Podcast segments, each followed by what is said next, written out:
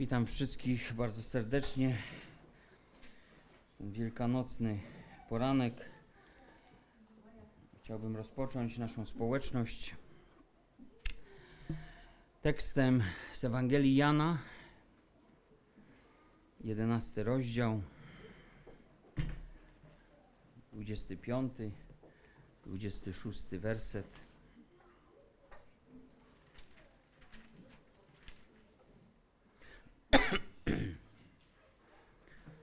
Słowa Pana Jezusa Chrystusa.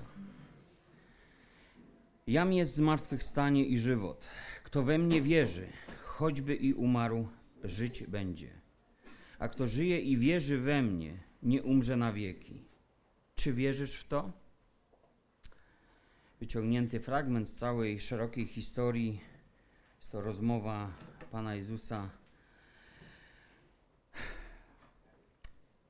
i słowa o zmartwychwstaniu. A my dzisiaj przecież chcemy obchodzić i obchodzimy rocznicę zmartwychwstania Pańskiego. Ponownie, jak co roku. I wiemy, że zmartwychwstanie jest podstawą życia chrześcijańskiego, podstawą chrześcijaństwa, jeśli tak można by to ująć. Jeśli nie byłoby zmartwychwstania, daremna nasza wiara, daremne nasze kazania, daremny nasz, wasz czas w ogóle kogokolwiek, kto na tym skupiałby swoje wszelkie wysiłki i myśli. Lecz wiemy, że On naprawdę powstał z martwych. On naprawdę powstał z martwych. I każdy człowiek w związku z tym musi zastanowić się, co z tym zrobić.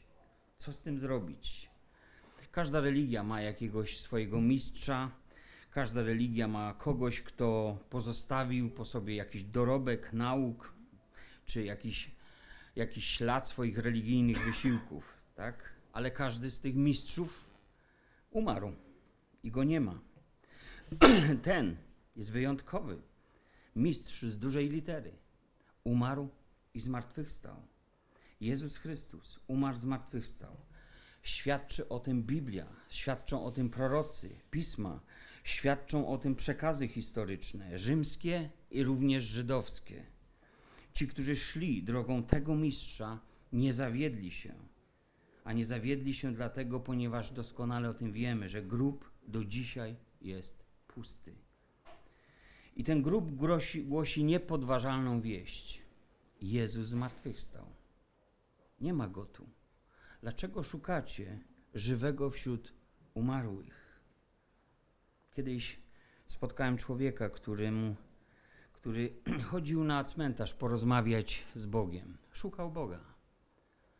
Podzielił się ze mną tym i mogłem powiedzieć mu Ewangelię, a zaczynała się właśnie tymi słowami. Dlaczego szukasz żywego wśród umarłych? Jezus zmartwychwstał. Czy wierzysz w to? Wszystkim ludziom wiary On złożył obietnicę. Mamy ją zapisaną w Ewangelii. Mamy ją powtarzaną w wielu miejscach w Piśmie Świętym, w nauczaniu apostołów. Że tak jak Jezus odszedł, umarł i zmartwychwstał, tak samo wierzymy, że On kiedyś przywiedzie z Nim tych, którzy zasnęli, zasnęli w Nim.